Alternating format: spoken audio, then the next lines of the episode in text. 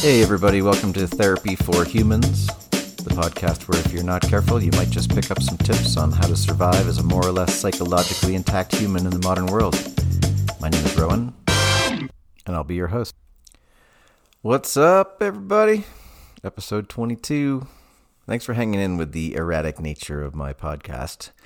Actually, I got an email the other day that somebody specifically called that out, that they like that. So that's a win for everybody since I can't seem to stay on schedule or track with this, but I guess that's all right, at least for some of you. So, hope your summer's going well. We're in kind of full swing here. Durango, blue sky days, no rain, just a lot of sun, cool nights, warm days. Not much to complain about on that end. So, I've been kicking around a bunch of different things for podcasts. I have a couple of like outlines done up. I have one whole podcast on tattoos. We'll get into that maybe next time. Um, and I don't know.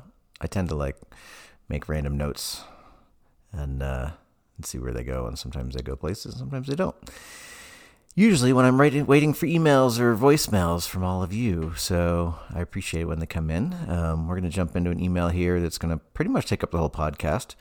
Uh, we're going to call this the money issue. Uh, this person brought up some interesting stuff that I want to get into. So I'll read their email. They say three things I really appreciate about the podcast. One, I appreciate that it comes out erratically. When I see that you haven't updated for yet another week, I am relieved.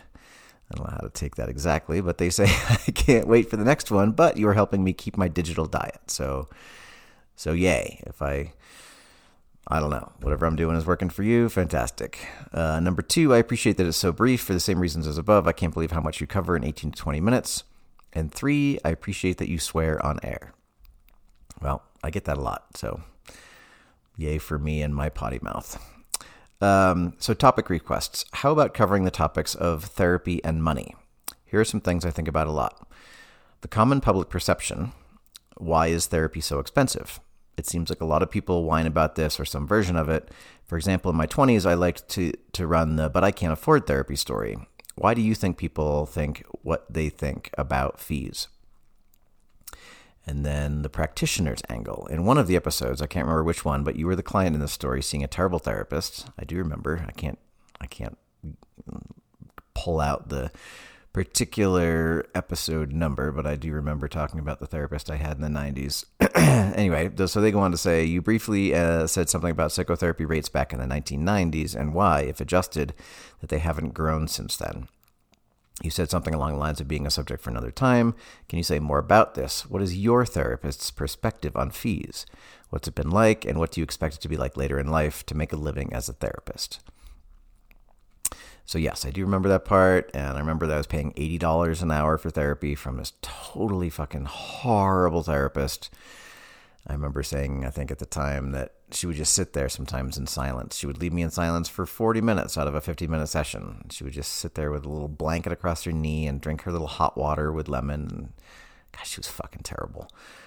Anyway, uh, the next thing they have to say in their email is I have several established, successful psychotherapist friends here in town.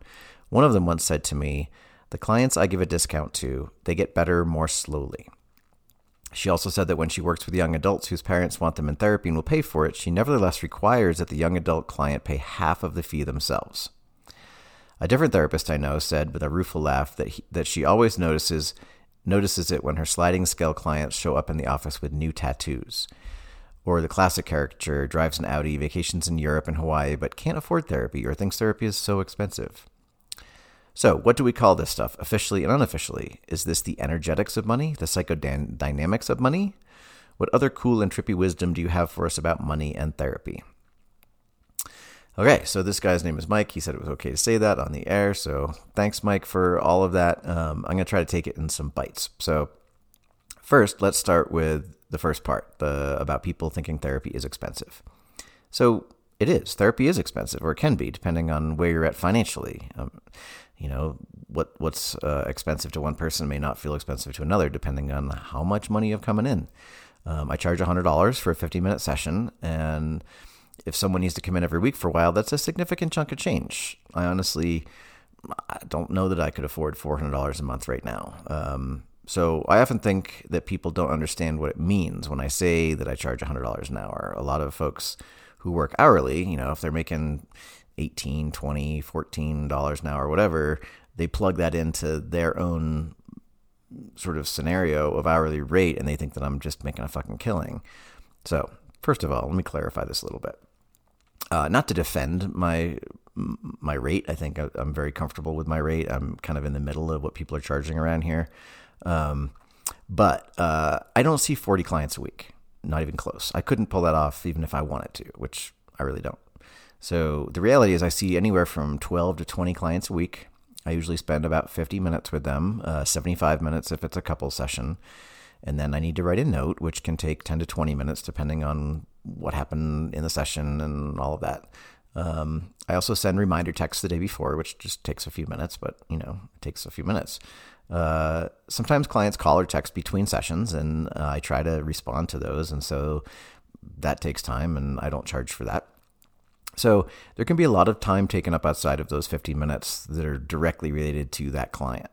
Um, the other part of that fee for session includes ongoing training, which I actually need to pay for, uh, which is required to keep my license in good standing. Uh, continuing education units, CEUs, um, are required for me to do every two years uh, to keep my license active.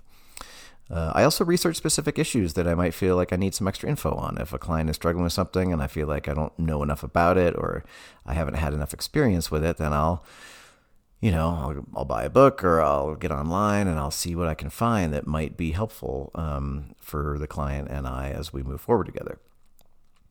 So the last part is this sort of nebulous thing that takes up my time outside of session, and that's the time I spend thinking about, worrying about, ruminating on, and silently cheering on my clients.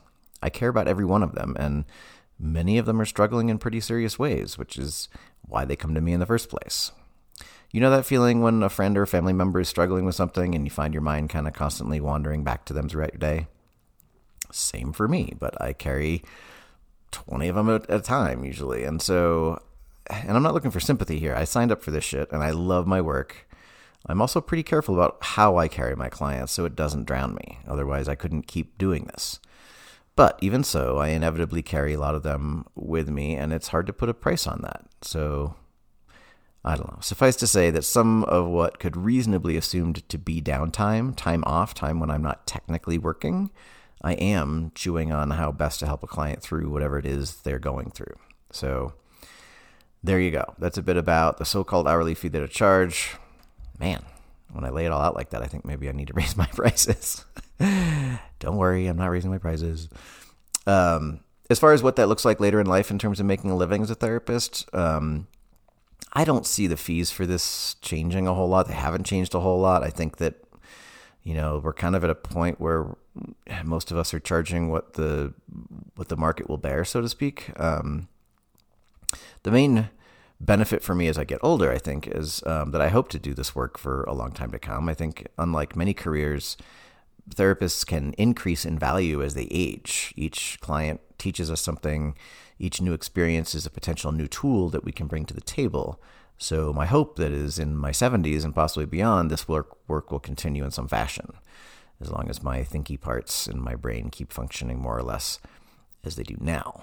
Um, and I, I've I know I mentioned before in other podcasts that one of the best therapists I ever had was in her 80s. She was amazing. So um, I don't I don't really want to be working in my 80s, but if I have to be, I feel like again, as long as cognitively I'm still with it, um, I could see a couple clients a week and you know make a few hundred bucks and whatever, buy more bourbon. Um, so you mentioned in your email that I recalled paying eighty dollars an hour back in the '90s. So we I just talked about that, um, and the fact that this hasn't shifted much since then. So I don't really know what else to say about that other than there is a limit to what can be reasonably charged.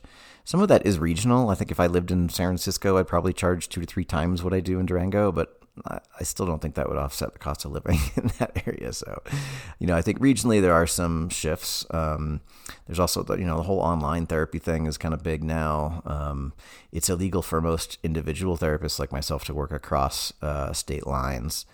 because of licensing licensing issues. Um, but there are uh, companies now that you can work for that um, will plug you into people all over the country, and you sort of just do these phone calls and Skype sessions or whatever. Um, and I don't know what that looks like in terms of uh, what they're charging, but anyway, let's move on. So let's talk about sliding scale and whether or not I judge my clients around what else they spend their money on. So you mentioned a few things that therapists, friends of yours say about their sliding scale clients. Uh, personally, I only have so many clients that can be on a sliding scale at any given time. If I had all of my clients on a sliding scale, I wouldn't be able to pay my bills. And so there's just a certain number that, that I can do that with. And if somebody needs that and they're all taken up, then I can't really do anything about that. Um, I've also revisited the fee structure with a client when I feel like the client's financial situation has changed to the point where they may be able to pay more or pay the full amount. Um, especially if I do have other clients that I know are struggling who are already paying the full amount, that maybe I can slide them down a little bit. So um, there is some negotiation there. And of course, I do notice if a client shows up with a new tattoo or tells me about a purchase they made that might seem unnecessary to me. Um, you know, $7 coffee drinks are something that definitely catch my eye when a client comes in with one um, if they're on a sliding scale. But here's the deal. I don't feel that I have the right to judge those things. So, yes, I notice them, but that's my shit and it doesn't belong to them. Um, I've talked about this a lot. What's your shit? What's not your shit? What's somebody else's shit? Don't get involved with it. There have been plenty of times in my life, maybe even this week, and it's only Tuesday, that I bought something that I could have done without at the expense of something maybe that might have been more logical or more responsible. But I wanted that other thing, and it made me happy, at least in that moment. So when a client that's on a sliding scale shows up with a $7 coffee, I remind myself that there's a lot in their life that sucks right now, and that that thing in their hand is hitting all kinds of pleasure centers in their brain. And maybe it's even giving them a short break from the stresses of their job or their marriage or their own mental illness. That $7 worth of caffeine and sugar may very well be bringing them more joy than this therapy session they're in right now. Probably is, in fact. So that's part one of why I don't judge those choices. Part two is that I negotiated a price of our ses- session with them that I was comfortable with. One of the benefits of having been self employed for so long is that I don't agree to payment terms that I don't like. No one's going to talk me into a fee that I'm going to regret later. Once that deal is set, it's set. And I don't spend any time second guessing it or scoping out my client's choices to see if they are putting money into something that they should have been coming that should have been coming to me. That feels like a shitty way to see your client. No offense to your therapist friends. I try to operate off of Carl Rogers' concept of unconditional positive regard for my clients, and that kind of judgment is completely incongruent with that perspective. So, next piece. Uh, so, let's talk about paying for something so nebulous to begin with. How do we quantify therapy? I've had a few clients ask me to sell them when they initially contact me. Usually they're men coming from the corporate world and they want me to tell them why they should hire me. I generally don't fall into that.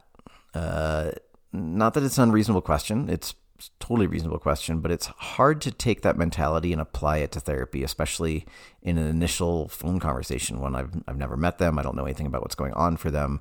So I couldn't really possibly give them a good clear answer on why you should hire me. And and I just I don't like that whole you know whatever. Sell me on yourself. Tell me why you should hire me. Like no fuck off.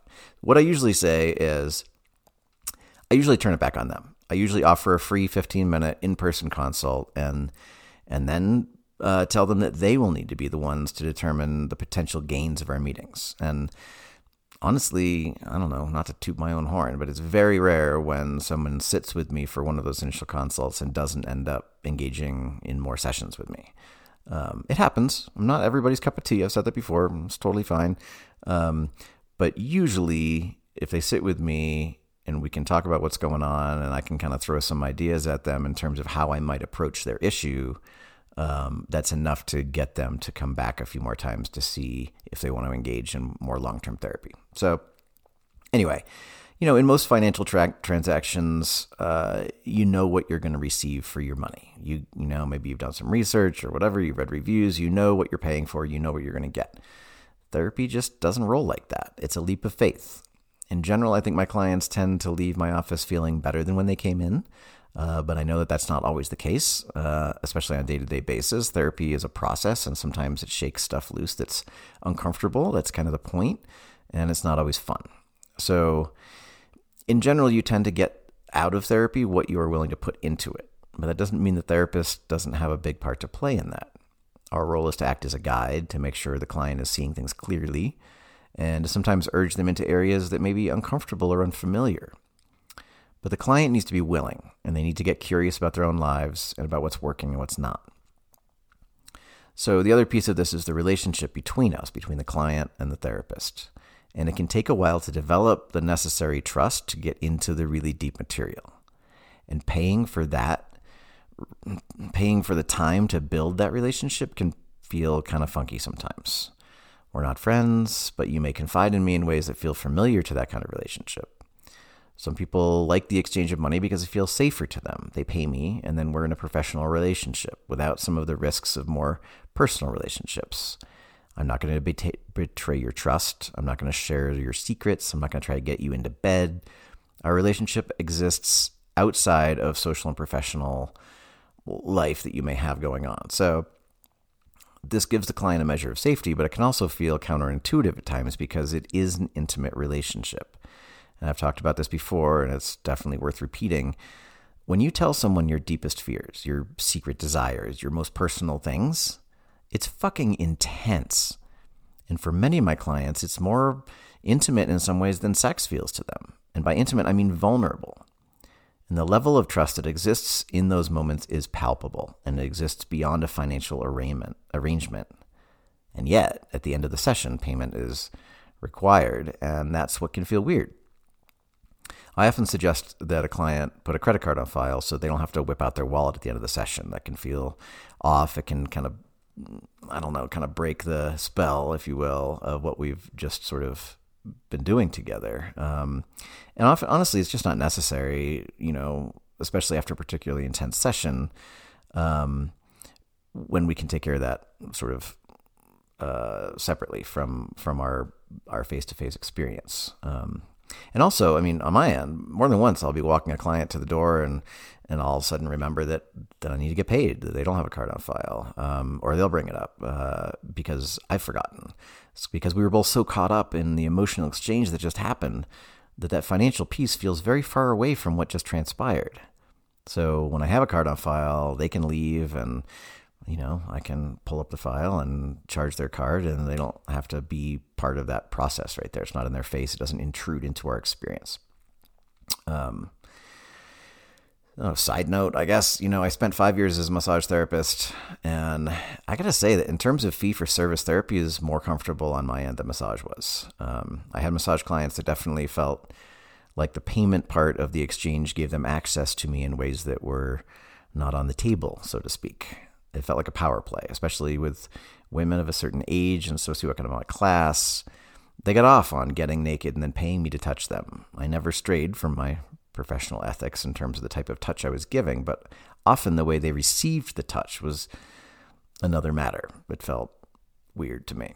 Um, and again, it's an intimate experience, but our culture sucks so bad when it comes to therapeutic touch that for many there is an element of sexuality present that really doesn't belong in the room. Um, and then you add the exchange of money to the mix, and shit can get weird really fast. So I don't know. I like this work better. It's not for everyone. And I have no idea what that has to do really with what we're talking about, other than paying for some things can feel weird in a lot of different directions. And therapy is no exception to that. Mm, it might even be the poster child. So the last piece of your email is about the energetics of money. Um, I have had clients call money like green energy, um, not like solar or wind power, but that the exchange of cash is really an exchange of energy, uh, of effort given in some direction and then received back in this form. I do think payment is important to get a deeper level of buy in from the client. Um, I'm intrigued by your therapist friend insisting that young adults help to pay for their therapy. Honestly, I can't see that happening with most of my adolescent clients, but I totally get where they're coming from. Um, I think half is a lot to ask for from a young adult, but um, again, that's their call. Um, and you know, I don't do mandated work for this reason as well. I want my client to want to be there. That's an absolute for me. Um, if they don't want to be there, I don't want them there. And so, if a parent or someone else is paying for therapy for my client, which certainly happens, I need to make sure that they really want this experience. If they're just trying to make someone else happy to get them off their back, then I usually ask them to find another therapist. Okay, so that's the money issue. I hope it was good for you. I know it was good for me. Um, it was a great email. I appreciate the email. It got me thinking about a lot of different uh, things that I haven't thought about recently in terms of money and therapy and weirdness and what I charge and why I charge it and what I think about that. And um, yeah, so thanks for the email. Thanks for listening. And um, yeah, next time I think we're going to talk about tattoos. I'm in the process of getting a new chunk of work done, and uh, it got me thinking about tattooing in general and why it has exploded so much and what it means to the people who get them and and what it means to people who don't understand it. um, it has nothing to do with therapy really, but I'm going to talk about it for a while next time. So until then, take care of yourself and take care of each other.